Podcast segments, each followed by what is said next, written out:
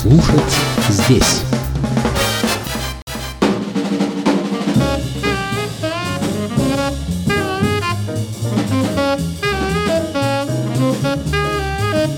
Здравствуйте, я Кирилл Машков. Я рассказываю о музыке, которую слушаю сам. Сегодняшний выпуск джазового подкаста – часть серии, созданной редакцией журнала «Джаз.ру» совместно с Музеем современного искусства «Гараж».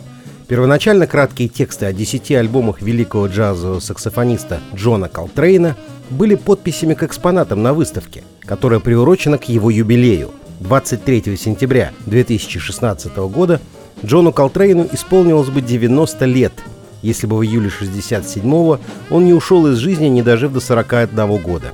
Его краткой, но наполненной невероятным количеством музыкальных событий жизни посвящена эта серия, которую я позволил себе назвать «Колтрейниана».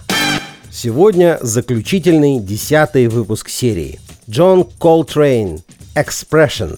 Запись 15 февраля и 17 марта 1967 года. В этот альбом вошли записи из числа последних, которые успел сделать Джон Колтрейн, в том числе и самое последнее, заглавный трек, записанный незадолго до того, как саксофонист оказался в больнице. И это последний альбом, который он сам одобрил к выпуску. Музыка сильно отличается от более ранних работ Джона.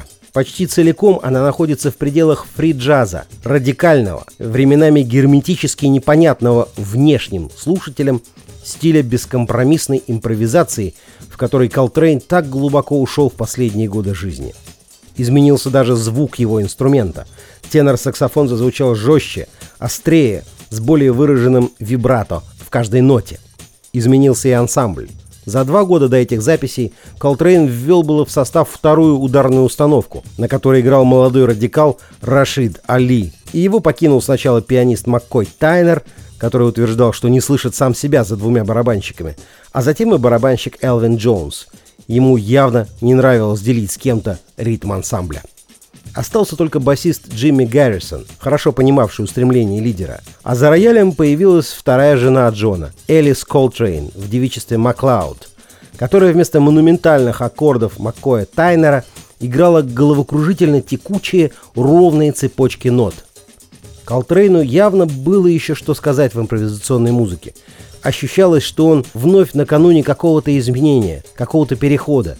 Однако случилось так, что это оказался переход в жизнь вечную, случившийся 17 июля 1967 года в возрасте 40 лет.